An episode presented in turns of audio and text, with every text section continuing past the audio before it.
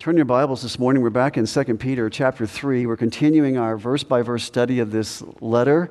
We are coming to the conclusion, not today, but uh, a couple of weeks maybe. We'll be at the end of this letter, and uh, it's been a rich letter to us. Peter's primary message has been to confront the false teachers that are on the scene. One of the false doctrines that they have been propagating is the one that um, doesn't necessarily deny the second coming of Christ, but they don't, they don't believe that it's going to involve any kind of judgment. Um, that is an uh, uncomfortable doctrine for people to hear that God is a judge, that uh, there's a hell. That is something that people cringe when you and I say that. They don't like that in our, in our message. But that's what salvation is, my friends. It's salvation from hell. It's not salvation to a better marriage. It's not salvation to a better job. It's not salvation to a better life. It's salvation from the wrath of God to come. Ann was sharing with me yesterday a prayer letter that came to our house from Jim and Lynn Kessler. Kessler. You, you know we used to support them. Uh, they are living in the Midwest in Oklahoma, I believe. But he mentioned something I thought was really good in this le- le- prayer letter. He talked about his, his two sisters as they were growing up. They went to a good news club, much like what we have going on at Kate Sullivan. But they went to a good news club and his mom, he said, was all excited when they would go to that meeting and hear things like, uh, God loves us, Jesus loves us, Jesus died for us. She liked that and she enjoyed them going and encouraged them to go. But one week they came home and said, We learned about hell today. And she would not let them go back. My friends, we've experienced that, by the way, with our Good News Club. But eventually, God used that event and other events in his mom's life, and she came to Christ. And sometimes that confrontation with the reality and the truth is what opens people's eyes. God uses to open people's eyes that that's a real, real possibility for everyone who, real possi- it's a real reality for anyone who rejects Christ. And the only way, and the only possibility you have for salvation is the reality that Christ came to save you from that wrath of God. Because that's what salvation means. He came on a rescue mission, He came to save us from God's wrath, from His own wrath, because of, because of sin. Well, in chapter 3, He has been refuting the false teachers because they have been uh, preaching a message that leaves hell out of the picture yeah, Jesus is coming back maybe, but it's not anything to do with a judgment. And the scriptures are very clear, and he spends many verses in chapter 3 refuting that. He's done it before, he'll do it again. He will destroy this world again. He's done it before. And he gives examples with Sodom and Gomorrah, he gives examples of the flood. And we are living in the days like the days of Noah, and we should know, have no reason to believe that we too might face that uh, we will face that sometime in the future. We don't know exactly when that will be. You see, verse 12, we are looking for and hastening the coming of the day of God. The day of God. The previous verse talks about the destruction that will come. Verse uh, 13 talks about looking for a new heavens and a new earth. It's all in chapter 3. In chapter 12, in verse 12, he says there'll be intense heat elements will melt, it will melt and this universe will disintegrate. This is a, a disposable planet, and one day God is going to bring about a new heavens and a new earth, time known as the day of God. We talked about that a couple weeks ago in Revelation chapter 21. People can get really caught up on end times and uh, talking about end times and, and things like that, and uh, it almost becomes the most important doctrine there is. And that's not what we're about here. We don't want to be known by our eschatology. We have convictions about our eschatology, but we recognize it's difficult to be precise in some areas of eschatology. We certainly don't break fellowship with people that hold differing views, but we have seen people get really caught up in eschatology. Years ago, and this has happened times since, I'm sure, as well, but years ago, there was a guy named Edgar, maybe Edgar Whisenant, who wrote a book on 88 reasons why the rapture will happen happened in 1988. Uh, and guess what? It didn't happen. And, uh, but he was not discouraged by that because he felt like, well, maybe I just miscalculated. And so the very next year, he writes a book, 89 Reasons Why the Rapture Will Happen in 1989. Sold less books, but now he couldn't sell a book if he wanted to. But that's just how people get sometimes caught up in end times. And we don't want to be about that, but we certainly want to speak where God speaks, and with clarity, we want to be clear. And we do have convictions about that, and we will op- often share those in light of passages we come to, and especially the passages that we've been, we've been looking at. One day, this world as we know it will end. That's what we're told here, that's what we're told in Revelation chapter 21. Peter says in verse 10, But the day of the Lord will come like a thief, that Old Testament term. I took you through the book of Joel a, couple, a few weeks ago, and we talked about that. Well, like a thief, in which the heavens will pass away with a roar, and the elements will be destroyed with intense heat, and the earth and its works will be burned up. And then he comes to verse 11, and we'll spend some time here this morning. Since, verse 11, since all these things are to be destroyed in this way, since that's in the future, what is your present situation to look like? What sort of people ought you to be in holy conduct and godliness? And he's not really giving a question there, he's making a statement. It's more like an exclamation. It's more like astonishment. It's more like just the thought that this is going to happen. How excellent ought you to be? That's his point. In godliness and in your holy conduct uses those two words, and he's basically saying you need to conform your lives to the reality of what eternity will one day bring. This is what we've been saved for. We're not to live for this world. This world is not our home. This world, we're citizens of heaven. Our lives would reflect our citizenship in heaven, as we talked about last week. Holy conduct, your actions, godliness, your attitude, both your heart and your behavior. And then he's going to now give a list of things that you can do and where to do. He says in verse 1, uh, excuse me, verse 12, he says we are to, notice in verse 12, he says we are to live with expectancy, looking for and hastening the coming of the day of the Lord, or looking for, looking for the day of the Lord. We're to be looking for that. We are to be. Uh, like we saw last week in our passage in Philippians chapter 3, we're to be eagerly awaiting. Uh, we are to be, uh, have an anticipation about it. Uh, we are to be like leaning, stretching our necks forward. When is this going to happen? When is he going to come back? When are you going to come and uh, bring that kingdom that will be characterized by righteousness and uh, we're not glued to this world, we're not glued to temporal things, we're looking to eternal things. Um, we live in this world, but we're not of this world. And we know this is not our home, and this is what gives us hope that this is not all there is.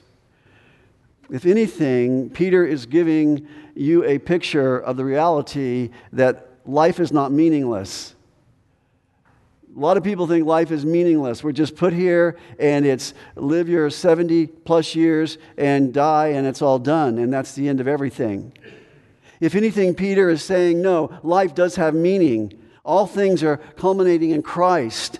Uh, one day it will be Him reigning over all things. And you want to make sure you're in that kingdom and you want to make sure you belong to Him because the future belongs to Him. And we have a hope that Everything that happens has a purpose. History is going somewhere. It's His story. It's headed in a direction. From Genesis to Revelation, God has revealed Himself to us. And in the revealing of himself, we see the plan, the meta narrative going from uh, the fall, the, the, the creation of the world, the fall of man, to the redemption of man, to one day when we're back in the garden again.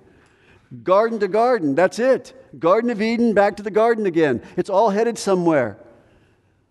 And that's a reality that we as believers have because God has shown us that clearly in His Word. It's not just a hopeless existence, a meaningless existence. There's a lot of people have that attitude today. It's just going nowhere, and my life thus is going nowhere, and nothing in life has any purpose or meaning. Just a lot of disconnected events is how they interpret things. Random. And no wonder everybody's scared. I'm just a victim. I'm a victim of random events is the mindset of so many. Such a hopelessness. I, I, I took an article to, to someone this past week Don't waste your cancer. I thought it was a great article, by John Piper. Don't waste your cancer. Even God has a purpose for your cancer. Even God has a purpose for the disease you've got, the sickness you've got because it's all headed somewhere. If this world were not going anywhere, if it was just random, if it was just uh, disconnected events, I would say, eat, drink, and be merry, for tomorrow you die. But we've got a direction, we've got a purpose, a reason for being here. If anything that Peter gives us in these verses is history, it's a major history lesson. It's all going somewhere. The second point I want to make this morning, I'll spend more time on this, but you notice it in verse, um, verse 11, uh, excuse me, verse 12 as well. And hastening the coming of the day of the Lord. Looking for the day of the Lord and hastening the day of the Lord. Interesting, spend a little time here Stay with me on this one. This is, gets a little complicated. Hiebert is, the, is a primary, uh, I forgot his first name, but Hiebert is a, a primary commentary that I've been using in my study of 2 Peter. And he makes an interesting point here that I think is valid. And I want to stay with this this morning, this point. He says that we have a part in the hastening of the coming of the Lord, in the hastening of the coming of the Lord. His point is the word normally means earnestly desire something. The word hasten means we earnestly desire something to happen. But he says that's not the meaning here. And I think he's right because he's just got through talking about that at the beginning of the verse where he said looking for. Now he changes to something else, hastening hastening. His point is, you and I can have a part in the hastening of the coming of the Lord. Hastening normally means to urge on. Well, hastening means to urge on, it means to speed up or to accelerate something. Yeah, that's what I'm saying this morning. We can have a part in the acceleration, the speeding up of the coming of the Lord. So you're sitting there wondering, Rod, I thought you believed in a sovereign God. I thought you believed in a God who's in control of all things. I thought you believed in a God who, who sets the days and the events and the timing of all the events of history. Yes, I do. I do that. I believe that very much. But this is the human responsibility of the God sovereignty equation. God sovereignty, human responsibility. He uses us to move his sovereign time along to the coming of the end times. Somehow, in his sovereignty and his sovereign timing, is factored in our behavior and our actions. They're real. Our actions are real. I don't know how this works. I don't know the tension, how to resolve the tension of divine sovereignty and human responsibility. But I know the Bible speaks of other examples where there's a tension. Jesus is fully God, Jesus is fully man. I can't explain that. The scriptures were written by God, God breathed. The scriptures were written by human authors. I can't resolve the tension. And in the same way, as far as the acceleration of, or the hastening of, or the speeding up of the coming of the Lord, God does the same thing. He uses instruments to do it, human instruments to do it. Hard one to get our minds around.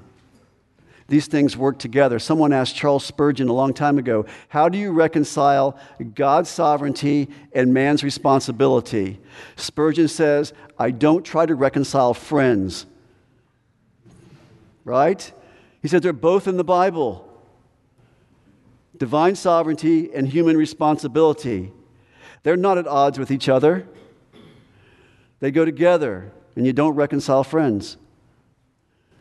So we asked the question what is it or what can we possibly do to make it move along? That's the question. What can we do to hasten the day of the coming of the Lord? Is there anything revealed in Scripture that affects the timing of his return? Yes, go back to verse 9. We talked about this a few weeks ago. 2 Peter 3 9. Notice, the Lord is not slow about his promise, as some count slowness, but is patient toward you, not wishing for any to perish, but for all to come to repentance. Couple observations. One, we said last time, this is not preaching universalism. This is not preaching God is just waiting for the whole human race to get saved. It's not preaching that. In fact, the word toward you, Peter is speaking to believers, toward you, but, but is patient toward the Lord's people not wishing for any of the Lord's people to perish, but for all the Lord's people to come to repentance. I believe this is the, the doctrine of divine election. He, he's, he's not slow, but rather he's patient toward his people, the elect, coming to repentance. That's what that verse is talking about. God is waiting for the elect, and I'm going to I'm going to develop this, so if you're sitting there getting uncomfortable, just hang on. But He's waiting for the elect to come to salvation. He's waiting for the evangelistic effort toward the elect before He comes again, and for them to repent and come to salvation in Christ. God is sovereign. Yes, He's sovereign in absolutely everything. That's the most comforting doctrine I know, folks. I can sit down with somebody and say, He is absolutely in control of everything. There's not anything outside of His control, and that even includes salvation. I will build my church. But I also believe that we have, I can't be so locked into that that I forget about human responsibility. I can't be so locked into that that I think, okay, que sera, sera. What kind of theology is that? William Carey, who is the father of missions, was a strong believer in the sovereignty of God. William Carey was an apprentice in a cobbler shop. That's shoes, not desserts. He was an apprentice in that. God put in his heart a burden for India. So he goes to this Baptist mission board that didn't do missions, by the way. I don't know why they had to have a Baptist mission board in that year, but they had one. He went to them and said, I believe God wants me to go to the heathen of India. He wants me to go to those unbelievers in India and reach them. To which a elderly man looked at him and said, Young man, you're so enthusiastic. But if God wants to reach the, the, the unbelievers in India, God will do it without your help.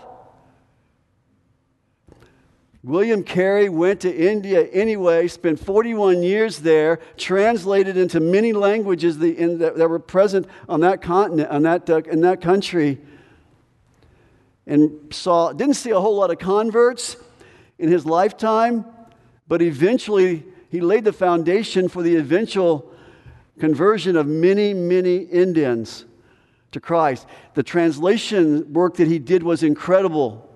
Biography is fascinating. Get it sometime and, and look at that. But we don't want to be like that in our belief in God's sovereignty, where we think we're not needed to do anything. We, the Bible says exactly opposite. You're here today because somebody, some God used somebody, some instrument, human instrument in your life. He does not bypass human instruments. Well, you say, no, I, I came to Christ. I was just sitting in church one day, or I was sitting at home one day just reading my Bible.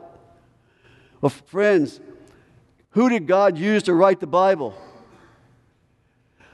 Who's prayed? Somebody prayed for you. Somebody shared the gospel with you. You heard it. You must hear it to believe it. Turn to Romans 10. He uses us to accomplish his sovereign work, is my point this morning. This is how I hasten.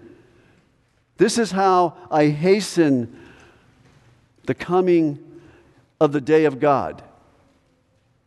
Notice in Romans chapter 10, Paul says this in Romans chapter 10, talking about his own people, the Jews. He cares about them. Verse 1 Brethren, my heart's desire and my prayer to God is for them, is their salvation. I pray that my fellow ethnic Jews will come to Christ. But then go down to verse 13. For whoever will call the name of the Lord will be saved, Jew or Gentile. Whoever calls the name of the Lord will be saved. Then he asks a rhetorical question, verse 14, 1014 of Romans. How then will they call on him in whom they have not believed? How will they believe in him whom they have not heard? How will they hear without a preacher? How will they preach unless they are sent? Just as it is written, How beautiful are the feet of those who bring good news of good things. You know, you don't really find many things written down calling feet beautiful, but here you got it. Beautiful are the feet of those who bring the good news of good things. Verse 16, however, they did not all heed the good news, for Isaiah says, Lord, who has believed our report? Verse 17, so faith comes from hearing, and hearing by the word of Christ. He says, I was sent with the word you and I are sent with the word to share the word of Christ.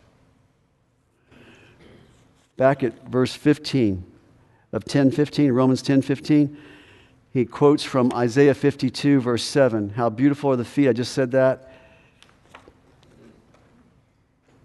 Some say God is not sovereign. Excuse me, God is sovereign and doesn't need us. And this verse says that's not true. He uses us and I would say to you, any theology that dampens our passion for evangelism is not biblical theology. You can get so out of balance on things and you, you go into heresy. The Bible says both are there, and we acknowledge both. Paul believed that. Look and go to turn to 2 Timothy 2 8. He also lived that. 2 Timothy 2, verse 8.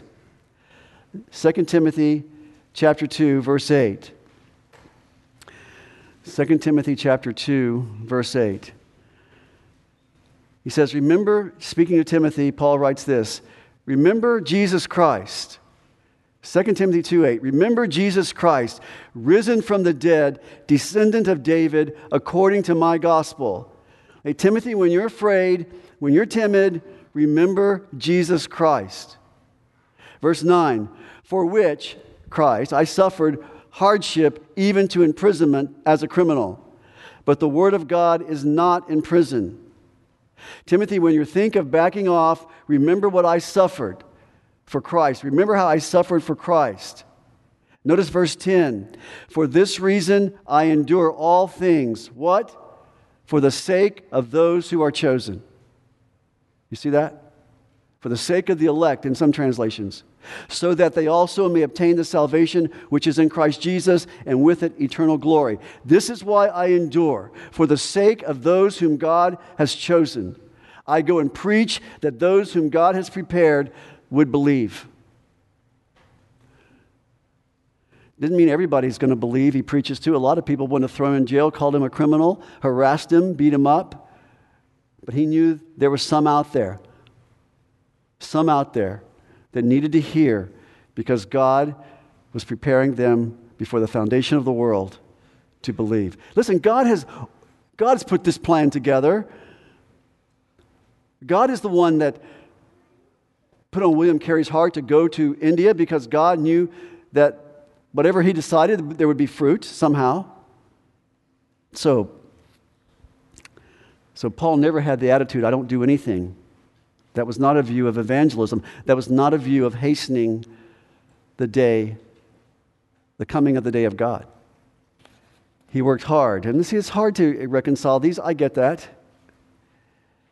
But we need to be evangelistic. The sooner the elect come to Christ, the sooner the second coming. That's what 2 Peter 3 9 says. The sooner the elect come to Christ, the millennium kingdom and, and the, the day of God, and all of those things we talked about in weeks past. Turn with me to Acts chapter 3, verse 17. Acts chapter 3, verse 17. Acts chapter 3, verse 17.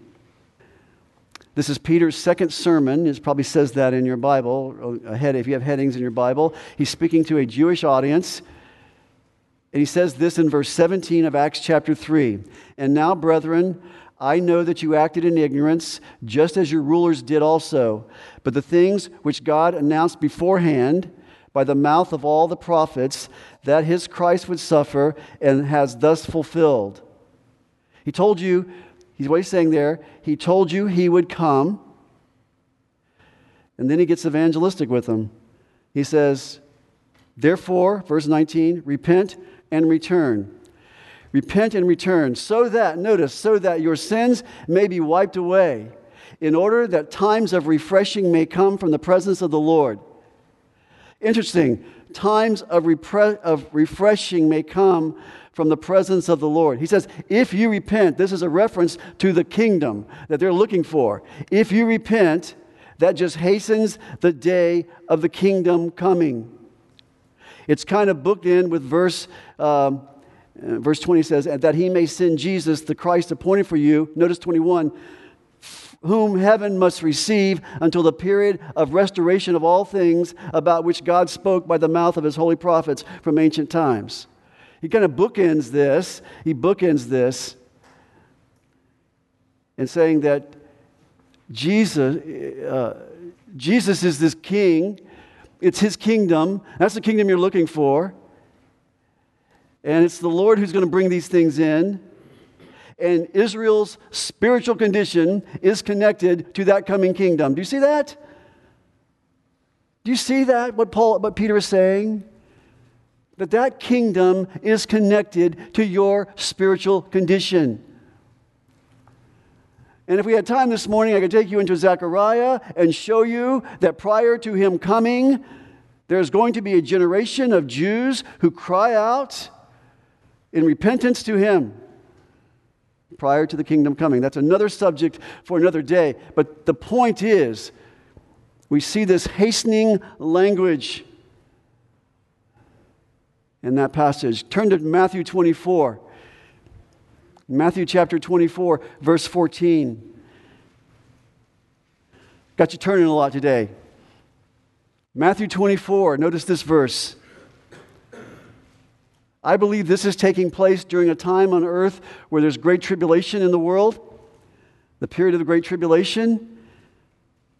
He says in verse 14, of Matthew 24, this gospel of the kingdom shall be preached in the whole world as a testimony to all the nations. Notice, and then the end will come. See my point this morning? How do I involve myself in this hastening work? It's called sharing the gospel, it's called evangelism, it's called to go into all the world and to preach so that the elect might believe. During that period of time, that Matthew 24 passage tells us many will come to Christ and they're saved because of evangelism. They're saved because of evangelism. They're saved because they heard a preacher preach the words about Christ, the truth about Christ, and they believed.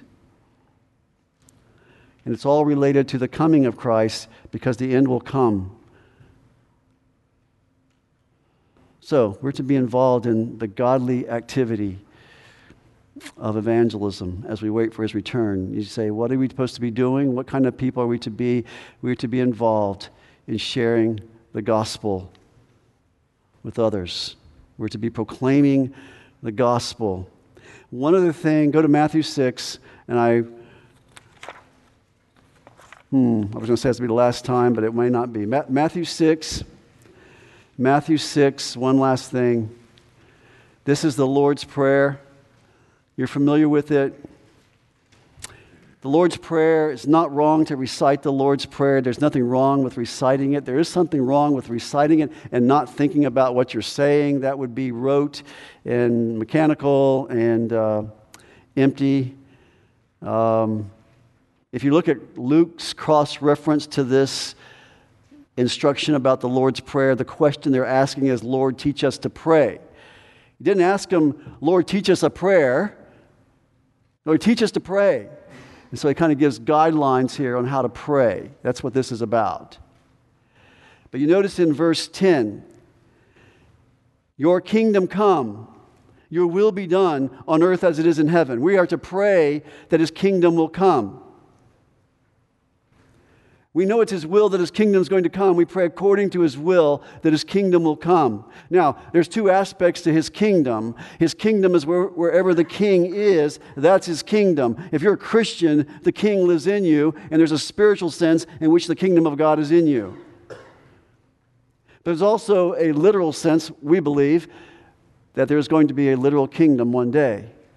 We pray that that will come. So, what am I trying to show you? I'm trying to show you both prayer and evangelism. Though we hold strongly to the sovereignty of God, prayer and evangelism are our human responsibility. Both of those things. So, what does this tell us about the kind of people we're to be? Pray for the lost, share the gospel, support the work of missions, tell people how to be delivered from the wrath of God It'll be looking for opportunities. Do you look for opportunities with neighbors and friends and, and classmates and, and family? I want to tell you something. It's very easy to stand in this pulpit on a Sunday morning and talk to you like this. It's very easy. You're not canceling me, you're not rushing the stage. It's very easy. You're not asking me questions. I don't give you a chance to. You're not, you're, you're, not asking me questions about what I'm saying and challenging it in any way. It's, this is, I got an easy job for this thing called evangelism on Sunday mornings. You're going to face people that are going to ask you questions. People will tell you they don't like the doctrine of hell. And other things like that. Jesus being the only way to God. They don't like our message. People ask questions that you don't know the answer to. It's very, you feel very inadequate. I understand. I feel the same way. I feel very comfortable up here, but put me in a coffee shop talking to somebody that's an unbeliever that's coming at me with all kinds of questions and, and hostility or whatever. Very, very different, very difficult, very, very difficult. We need to tell people, though, we need to tell people that God is just and He's righteous and He's holy and nobody gets away with sin. And I may not know the answer to all your questions, but I know that is true. And God's justice demands payment for sin. And Christ's work on the cross satisfied God's justice and satisfied God's wrath. And He offers salvation as a gift. Believe and repent and believe on the Lord Jesus Christ. Remember Jesus Christ. Sometimes it's my job as a pastor to, to, to deliver bad news. Bad news. I, I, wish I, could, I wish I could be like K-LOVE that radio station. Positive. Oh, God, I get tired of hearing that. So positive and encouraging. I wish I could always be like that. And I'm just thinking, that's just not the world I, I live in, in the Bible. I just don't live in that world. I don't know where they get that. But, folks, you know you know that we are living in the aftermath of a day where everybody used to think you were great if you were a convictional Christian. People would think, oh, that's so good, you've got convictions and they're from the Bible. That's great. People would think, hey, that's a wonderful thing. But there are, those convictions that we hold to today are viewed by many to be ugly and dangerous and mean. If I wanted to throw a, throw a time bomb into the middle of Tallahassee, all I have to stand up and do is say that marriage is for one man and one woman and just blow up. I would throw a time bomb into the city if I just said that there's only two genders, male and female. And all I'm doing is quoting the Bible. All I'm doing is quoting, all I'm doing is quoting Mark 10. God create in the beginning, God created male and female. God decided that. You can tell the difference. You can't change it. You don't get to choose.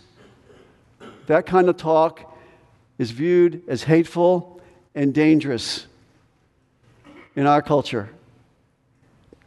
Defining marriage, as I did earlier, same thing, same passage, Mark chapter 10, same message from Jesus. A man shall leave his mother and father and cling to his wife.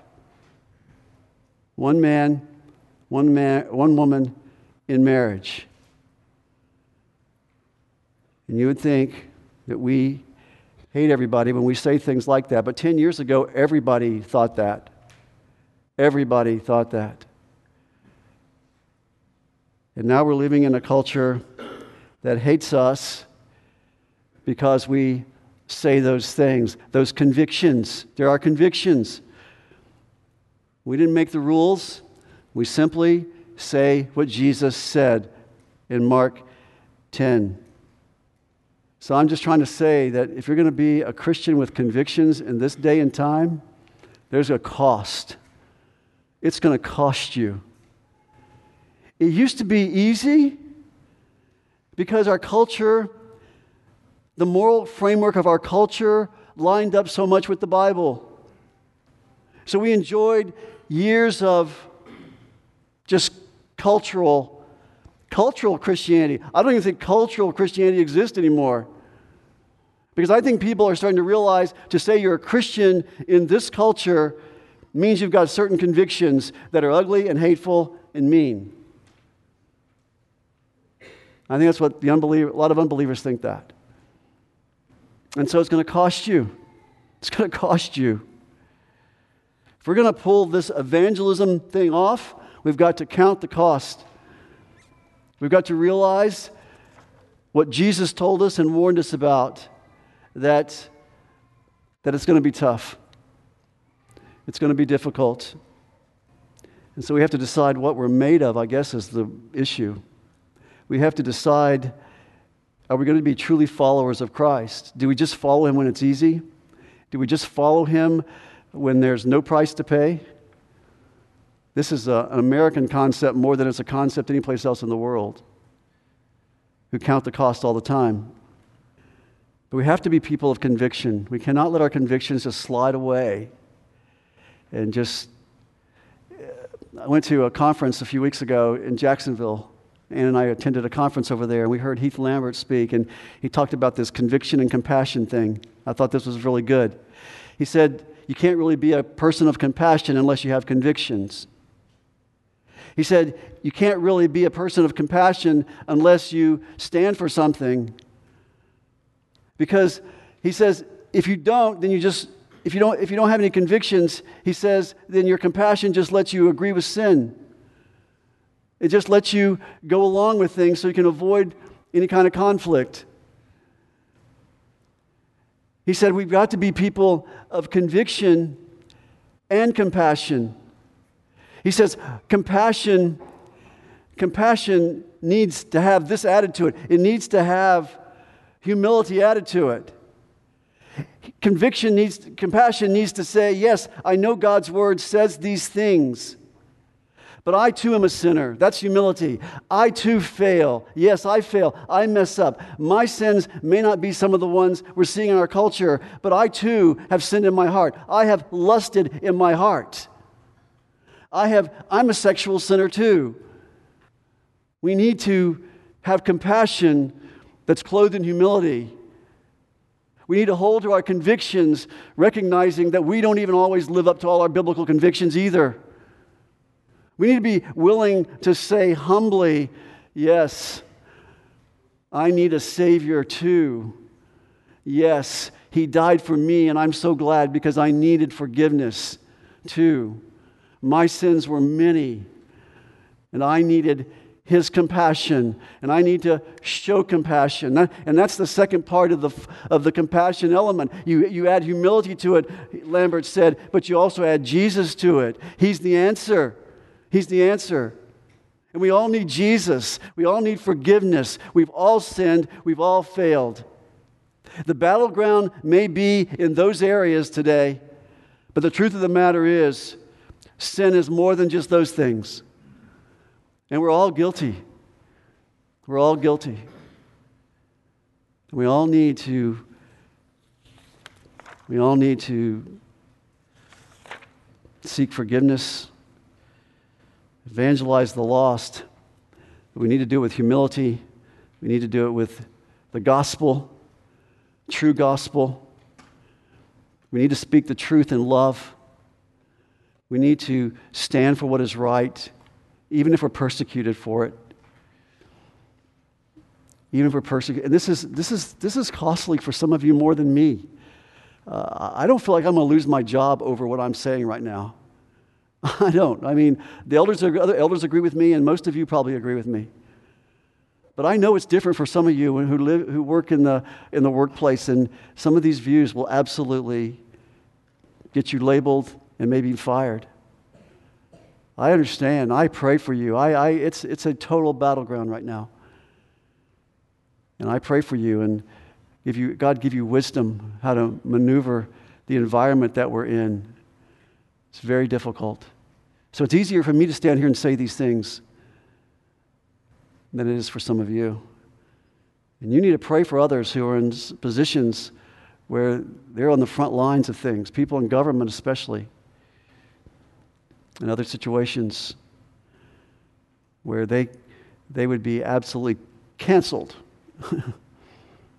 for their views on things like this. We are living in a world of darkness, and we've got to mingle compassion and conviction together. We've got to keep those together. We can't just let go of convictions because we're scared of the culture. We can't. We can't do that. We, we don't have to worry about fighting cultural wars anymore. There's no cultural war anymore. We, that's gone. We've, the, that's been lost a long time ago. We are living in darkness now. We are living in, everybody's calling right wrong and wrong right. Everybody is just totally, minds are absolutely corrupt, as Romans 1 says. There's no cultural war. The only hope this culture has is that you and I, as Christians, Bible believing Christians, take the truth of the gospel to our culture. That's the only hope anybody has in this culture right now. There is no other message out there that will redeem anybody's soul. There is no message out there that will get anybody in a right relationship with God except the gospel of Christ. We need to cling to that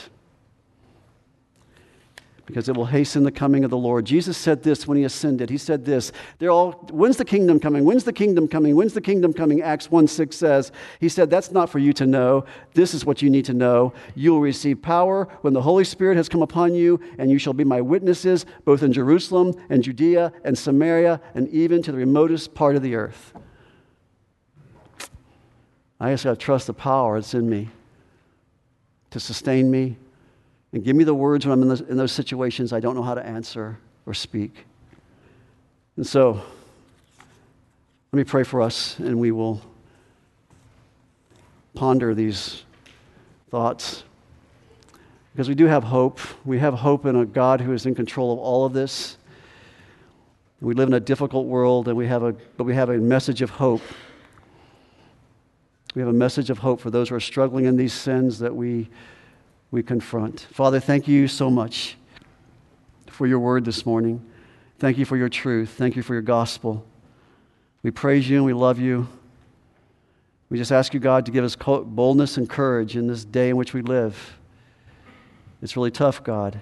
It's tough out there. We want to be faithful to this calling. We want to be faithful to proclamation of truth because the world needs it so badly and so many lies. We pray that you will give us the courage to do that. We ask these things in Jesus' name. Amen.